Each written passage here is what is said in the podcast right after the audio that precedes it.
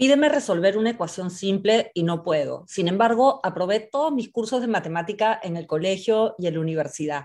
¿Cómo? Porque tenía tanto miedo equivocarme y sacarme malas notas y ser mal vista en el colegio que ejercité un montón cómo resolver los exámenes y me, me volví una genia resolviéndolos, pero no aprendí nada. Y esto sucede muchísimo en el sistema educativo y no ayuda a formar el tipo de líderes que necesita la sociedad, que necesitan las empresas y por supuesto que el país. Y una de las características del líder es que aprenda a desenvolverse con facilidad en, en, un mundo de incertidumbre y en un mundo de desafíos.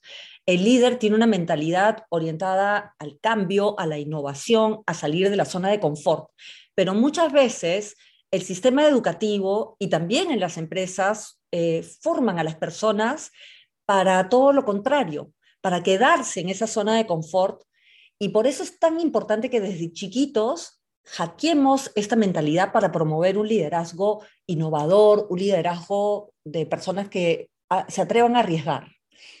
Exigirle a los alumnos a que siempre deben de tener la respuesta correcta no garantiza el aprendizaje una cultura, tanto en el colegio, en la universidad como en la empresa, donde errar está mal visto, castigado con una mala nota o castigado con una llamada fea de atención eh, por el jefe o que te ponga en evidencia ante tus colegas y que automáticamente te, te, califican o te etiquetan como de bajo desempeño, produce que los alumnos y los ejecutivos le tengan terror a equivocarse y estén justamente motivados a no hacerlo. Y esto es súper peligroso, sobre todo en un mundo tan globalizado y retador y con tantos cambios que estamos viviendo. Necesitamos personas creativas que se adapten al cambio y que se arriesguen, que se arriesguen a proponer ideas y soluciones y decisiones audaces.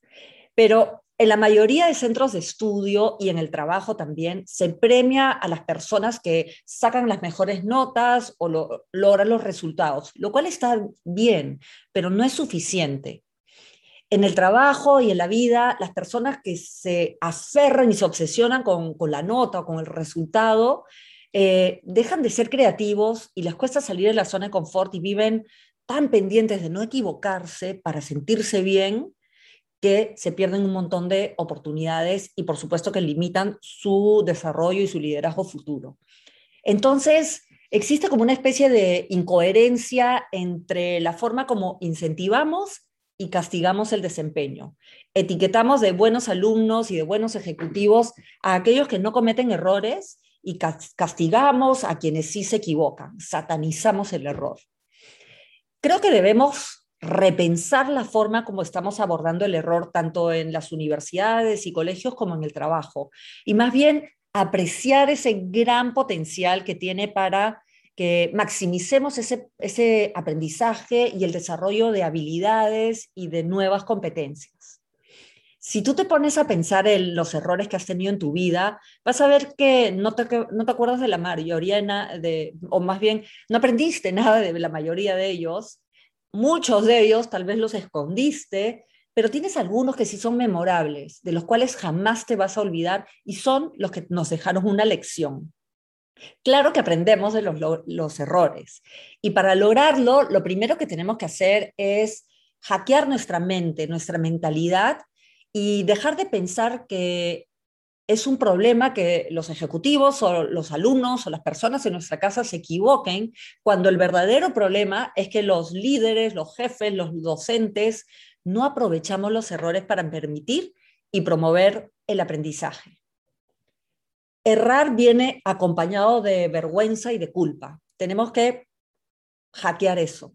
Si satanizamos el error, las personas van a temer arriesgarse, explorar, intentar nuevas maneras de resolver y pensar. Eh, ¿Por qué? Porque están enfocados en no desilusionar al jefe, al profesor, a los padres, etc. Cuando equivocarse es parte de todo proceso, no solo de aprendizaje, sino de mejora continua. Si nosotros dejamos de satanizar el error, vamos a tener personas más curiosas, preguntonas, más arriesgadas, van a querer proponer cosas nuevas, diferentes, opinar más, se van a intrigar con los problemas, con los retos y estarán mucho menos propensos a copiar y plagiar en el colegio y la universidad porque más bien buscan ser originales. Entonces, repensemos o evaluemos cómo está haciendo la cultura en mi colegio, en mi universidad, en mi trabajo, pero también en la casa. ¿Qué tanto satanizamos el error y qué tanto buscamos espacios para que cuando alguien se equivoca, puedes estar molesto obviamente un, ratito, pero después se conversa sobre el error, se habla abiertamente para aprender de él. Un error que no es discutido, que no ha pasado por un proceso de reflexión, es una oportunidad de mejora de aprendizaje botado a la basura. Entonces, hackeemos nuestra mente, no satanicemos el error y más bien invitémoslo como parte de nuestra vida para ser mejores personas, profesionales y ciudadanos.